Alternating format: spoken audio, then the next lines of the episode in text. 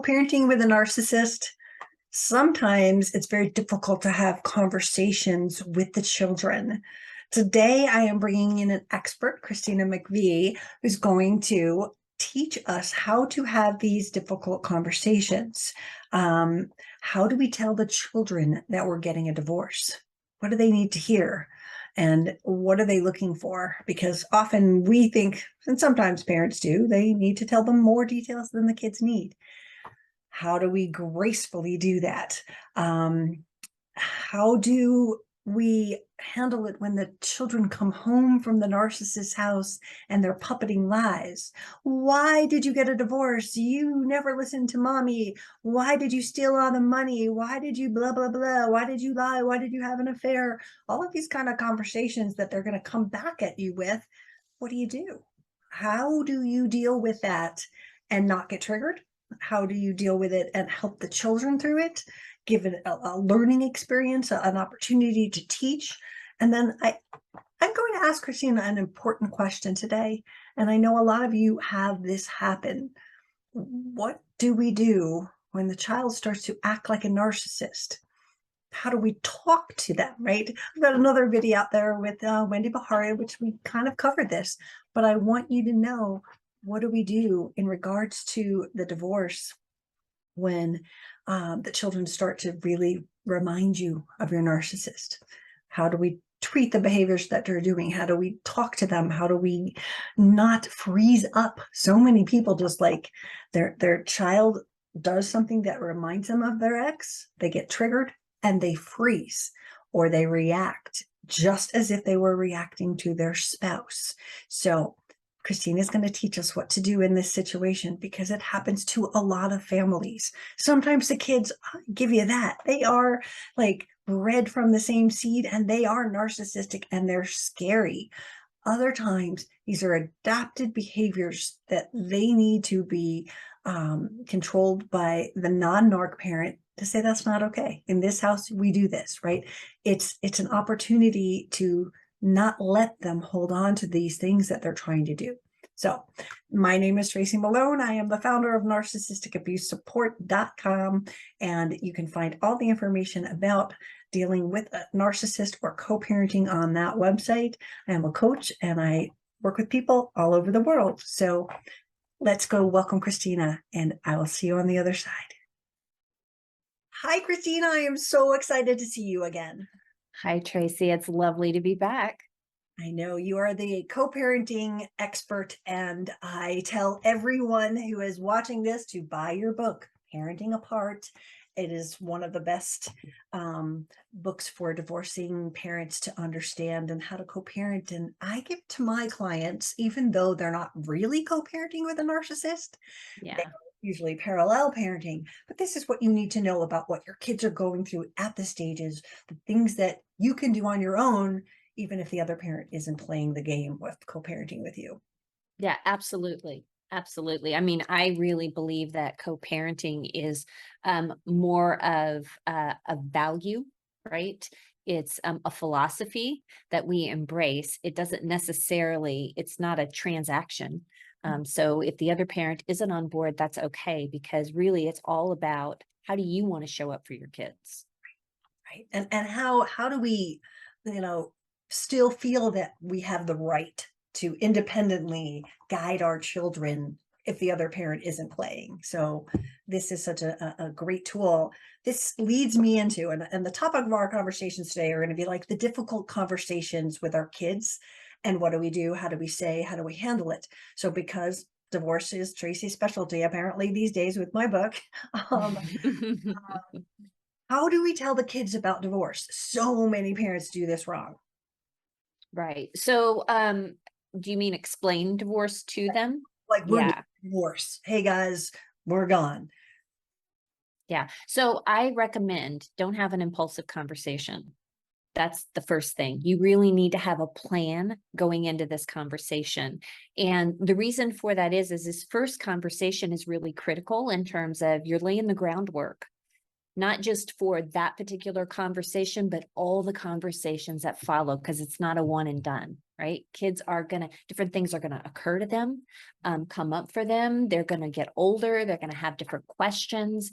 So you want to really kind of set a foundation that encourages kids to be open, to ask questions, to know that it's okay to talk about it. We're not going to suffer in silence. Right. Um, and so how you handle this first conversation is really critical. Now, for folks in your community, chances are they're not going to be having a joint conversation with their co-parent. They're going to need to handle this on their own. And so I would really recommend sitting down and and asking yourself, you know, what's going to be important to my kids? What are some things, well, what's going to change and what's going to stay the same? And identify those. Okay.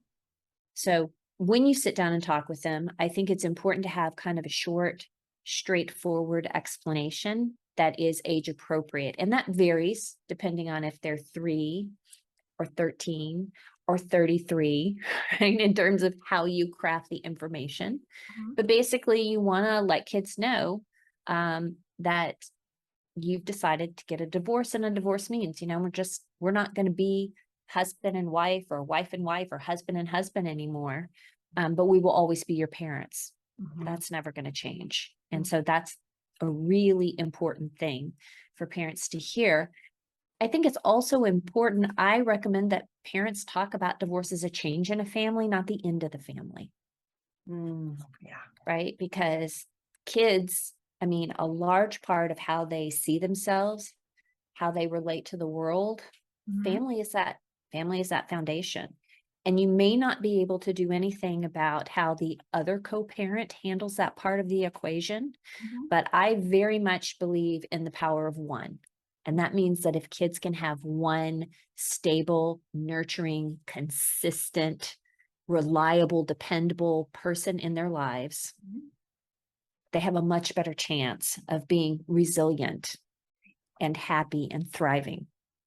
And so many of my clients, you know, that are the parents, they they they shrivel up when they are in this sort of situation where they, wow, wow how am I going to say it? Or the other end of that coin is that the kids are getting a different message from the other narc parent. Mhm. And that's where they just don't know how to respond to them. Well, that's that's very important. That's a great question. Like, what do you do when the parent says something totally different? Um, and I think parents sometimes get caught into the trap of either saying too much or saying too little, right? So I'm not going to contradict the other parent because I I don't want to make them look bad or I don't, you know, really want to keep it about the kids. Well, silence isn't always golden the other side of that is, oh, well, I'm going to tell them the absolute truth and I'm going to tell them exactly, you know, why what the other parent is saying is a total lie and completely fabricated with not a, a shred of reality in there. And vilifying the other parent or contradicting them doesn't help kids either. It just draws them further into the middle of a no-win situation. Because when they get information from you, by default, they check it out with the other parent Always. kids are yeah they're trying to figure out who's telling me the truth Mhm. and so with that scenario what's best for kids is for us to have a balanced conversation with them that falls somewhere in the middle like we want to protect them from the adult details Mhm. we don't want to put them in a situation where they feel they have to go back and forth and fact check Mhm. but we also don't want to keep quiet. So what kids, you know, when they say, well, daddy said blah, blah, blah, right? Mhm. You might say, how do you feel about that? What do you think about what daddy said? I would start there by seeing what kind of ideas they have. Because kids are really perceptive and, you know, you are going to give them a lot of evidence to the contrary in terms of the relationship you have with them and how you show up for them. So I would say start with, well, what do you think about what daddy said?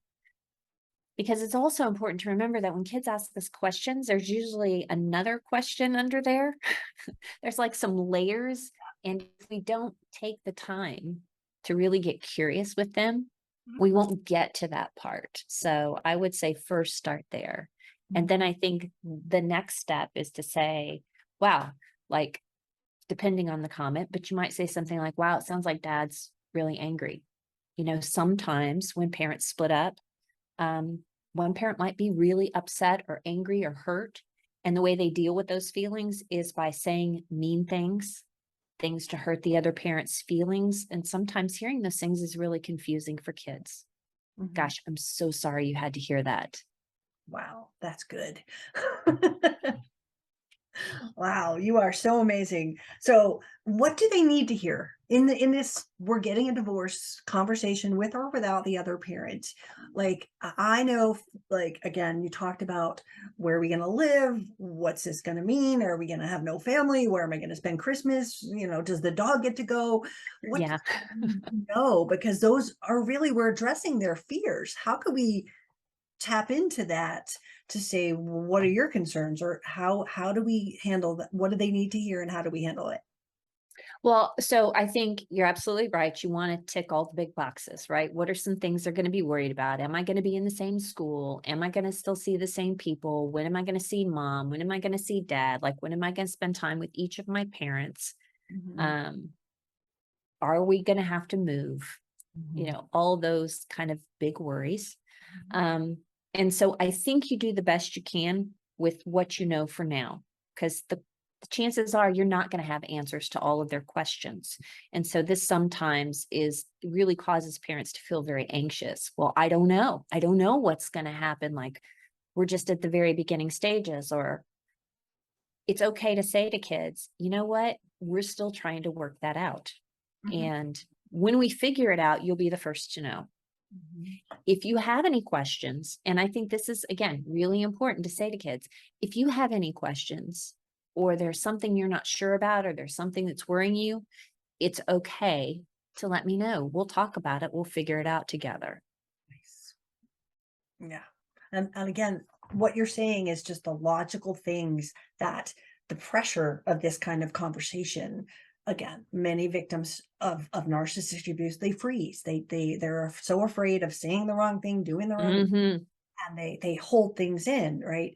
I, I had a situation recently where a son came home to daddy and it was narc mom and you know mom had said a lie and the kid was demanding the truth and he was you know nine ten or something like that. I want to know the truth! And the father was so frozen with do i say mom had the affair and this and that and that or or how do i get to that simpler answer to tell the truth but without necessarily throwing the other parent under the bus Right. So I, I think uh, a lot of parents struggle with this in a lot of different ways. Mhm. Um, and so I, I think that it's helpful for kids to hear, well, that may be the way mom sees it. That's not the way I see it. Or that may be the way mom is looking at the situation.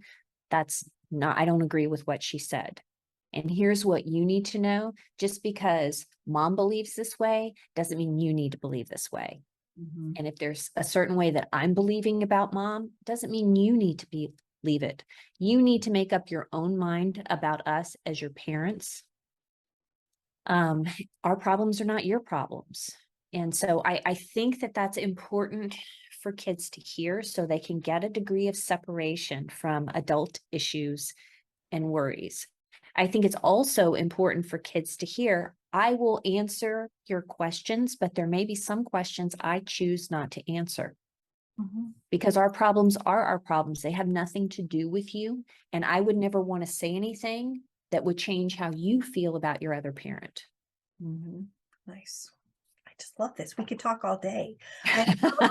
That that reassuring the children in this kind of conversation that we will both still love you. Like this is again, you're saying this isn't about you. This is a, a couple, but we'll you'll still have the other parent in your life, right? hmm Yes, absolutely. And I and I think, you know, there's just some key messages and that one about, you know, you don't have to pick and choose. You don't need to figure out who's right or wrong. You get to love both of us and we're always going to love you. Mhm, You know, we may not always see eye to eye. mhm, This is part of the reason that we've made this decision because there are a lot of ways where we're not good together. mhm. we don't see things the same way. Gold. This is absolutely gold. So, um, difficult conversations submitted by some of my clients and friends who were like, "Oh, let's get her answer this one for us." So it's not almost like it's a game show. We're going to be like, "Okay, and this one next," right? Um, when when the um, child comes home with a series of lies, a series of Mhm. you stole money, you cheated, whatever the the the drama that that comes into this or lies in many cases in my world, um, you know, how does the parent combat these lies? Again, age appropriate. Do you tell a three-year-old mommy had a, divo- uh, uh, an affair or daddy did this?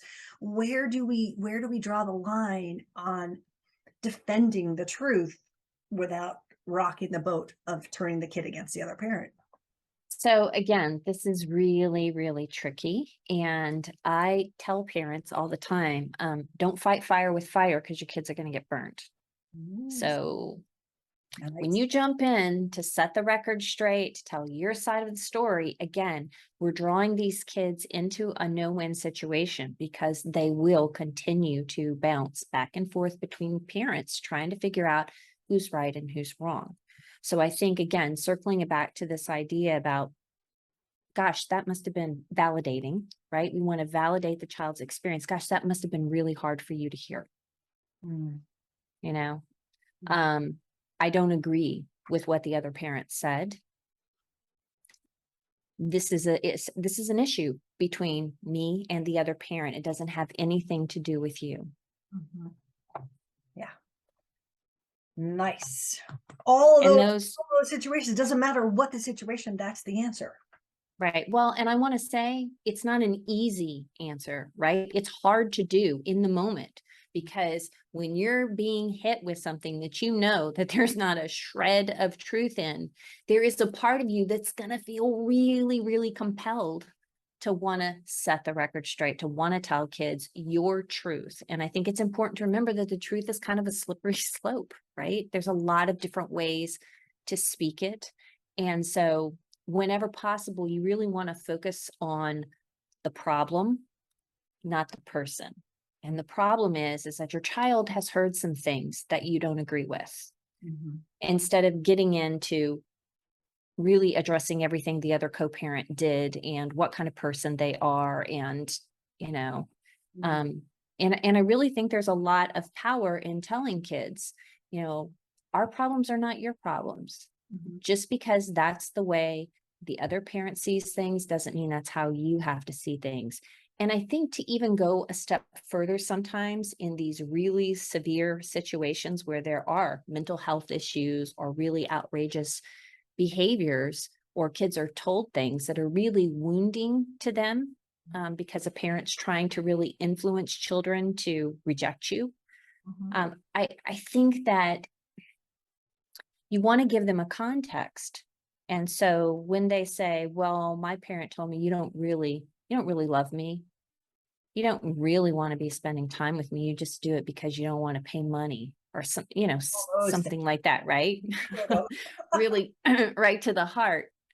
Um, you know, you can again circle back to this idea that when parents split up, they have a lot of strong feelings. Mhm. And sometimes when they're feeling angry or hurt, um, one of the ways they may deal with that is by thinking the very worst of the other person. They can't see anything good about the other parent. They can only see the things that they that they don't like, or um, maybe they tell themselves things because of those feelings for such a long time that they begin to believe them. Right, right. But it, what you just said was like, when we're telling the child that, you know, sometimes during divorce, they get angry, people get angry, right? How do we stop the child to say, it's not okay for you to get angry? We're not saying that they are allowed to feel their feelings, but, you know, when they start acting out, they now have the card that goes, it says divorce, I'm allowed to get angry because we just said sometimes it happens. How do we tell them that what they're doing, if they do cross that line, um, Mm, to, to kind no, of, that's a you know, Like how how do we help them? Because this is what you just said establishes that when people get divorced, they could get angry, and you're going, and I don't agree. But now the kid starts to get angry and goes, but I got the card that says I can get out of jail free because we're going through a divorce, so I could be mean. Right? What do we say to that kid? No, that's not the message. And that's a really important distinction, and I'm so glad you brought that up. Mhm. All right, so there's nothing wrong with getting angry Mhm. at all. It's what you do with it that matters. And in this house, one of the ways that we manage being angry doesn't involve saying mean things to someone that you love. It doesn't mean laying hands. It doesn't mean putting your fist through walls. It, you know, so um, kids need love and limits. Um, and when they're angry, that's when they need them the most, and they still need the validation. Mhm. So when kids are getting into that space and they're managing those types of feelings in inappropriate ways, trying to correct that behavior in the moment isn't going to be helpful. Mhm. So you need to shut it down, stay calm and grounded yourself. And that's hard. That's really, really hard in the moment when they're telling you they hate you and they hate your rules and just really dishing it out. Say, you know what, right now, we're both feeling really frustrated and angry. This is not a time for us to work this problem out. Once things calm down, Mhm. then I'm happy to have a discussion. So getting things cooled down as much as possible. Then you circle back. You say, you know what, when you were really mad at me and you said XYZ, right? That really hurt my feelings. Mhm. You know, there's nothing wrong with being angry, but it is not okay for you to be disrespectful. It's not okay for you to hurt people. It's not, you know, and you go through all the things that are inappropriate ways of expressing the feeling. Right. But you don't want them to be in a double bind mm-hmm. because what we do is we do a good job of telling kids what they can't do, but we don't tell them what they can do. So we need to address that other side of the coin by saying, when you're feeling upset, let's talk about what you ways you can deal with it that are okay. Mhm. And I would recommend for young kids that you make a list, Mhm. right? Even school age kids, write them down, give them at least three options or draw pictures and give them three options and put them somewhere where they'll see them on the regular, like whether it's on the refrigerator or in their bedroom, so that when those, you know, when the anger kicks in, you can remind them. Remember, one of the things we talked about is that when you're feeling angry, you need to pick something from your list. Mhm. So give me three things for the list. I want people Okay. to know. So deep breathing is super important. I would always put something on the list that they can do anywhere Mhm. because um, you know, if one of the things is you can go outside and shoot hoops, you can't do that when you're in the car. You can't do that when you, you know, run around the yard until you're not, you know, angry anymore. You can't do that when you're in class. So deep breathing. Um, and there's a really great technique. It's called the the five five finger technique, where you have kids take one hand and put it down on the floor or on a piece of paper or on a tabletop, and you have them take their pointer finger of the other hand and trace their hand that's on the table. And when they get to the top of their finger, they take a breath in. And when they get to the very top and they go back down, they release. Breathe in, breathe out, breathe in, breathe out. And it gives them a way of really taking, oh, you need to slow that down a little bit, move your finger slower, but it gives them a way to kind of regulate the that breathing, which resets their system, right? And also just that, you know, we all know that when, when working with little children, distraction and, you know, find three blue things in the room and, you know, it gets their mind off of what they're struggling with. And that's what the whole hand and everything is doing at the same time. Right, right. Well, and asking them to kind of, you want to help them process the anger. Like, okay, I can tell you're feeling really angry. So, what color is your anger? How Mm, big is it? Can mm, you set it in your lap? Could you put your arms around it? Would it fill the whole room? You mhm. know, how big would it be? So you get some feedback from them on just exactly how angry are they? And okay, so what could we do to make that anger just a little bit smaller? How could we do that together? Mhm. So coming up with ways that are age appropriate, um, that are acceptable in your household, Um, uh, regulating body temperature is really important, you know, so letting them hold a, a piece of ice in their hand or take a cold shower or um, drop down the temperature in a room, put them in front of a fan. Um, those can be really helpful things. Sometimes I tell kids to do sit ups and push ups till they're not feeling angry anymore. Give that body some way to kind of just, Move it. Yeah. Yeah. Other kids, it may be drawing, maybe journaling. Maybe they just need physical space, Mhm, right? Where they can go sit in the backyard and they can count it out mhm, um, or have some time to just reflect, depending on their age. mhm. Those are perfect. I love that. I have one more teeny tiny, and I hope we have time for it. So you'll have to talk fast, kind of a thing. So this is really big. Again, back to the narc abuse world.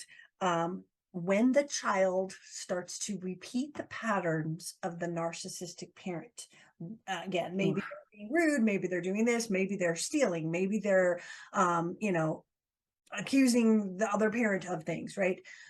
How does the the parents again i'm thinking the non-narc parent are coming into this situation where the child is acting like the narcissist and Mhm. parents that i work with their first reaction is freeze oh, it's happening. Oh no. I don't. And they just don't have the communication. They get angry with them. You're just like your father. You're just like your mother. And they just throw them out of their lives without ever having a conversation. And again what we've talked about so far is you know, you just hurt my feelings or what you said to that. There's a lot of that, but they just freeze on actually talking. And then it builds this wall between them that they think the kid is unsavable. How do you talk Mm, like that? yeah. So I think, first of all, manage your reaction. Um, and in that moment, you know, when it you feel it, it maybe you do feel like freezing and you don't know what to say. And and maybe what you do in that moment is saying, you know what, I'm I, I don't even know what to say right now. Mhm, I just don't even know what to say. I Mm. need to take some time to think about this and give yourself that time.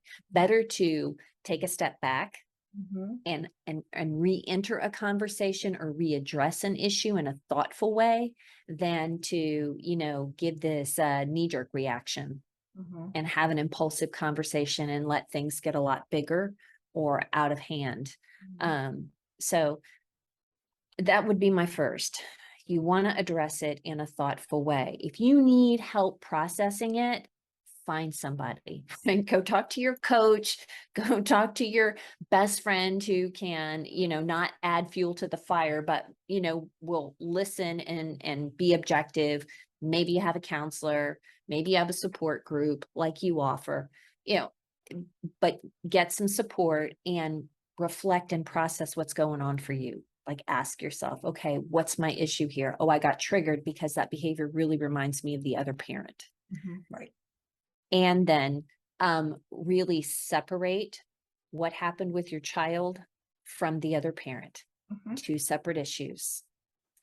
Yes, it may remind you of the other parent, but that does not mean your child is destined to be a carbon copy of the narcissist. mhm, And so again, you want to really focus on the problem. The problem is you lied about this situation. And and for that reason, that's not acceptable.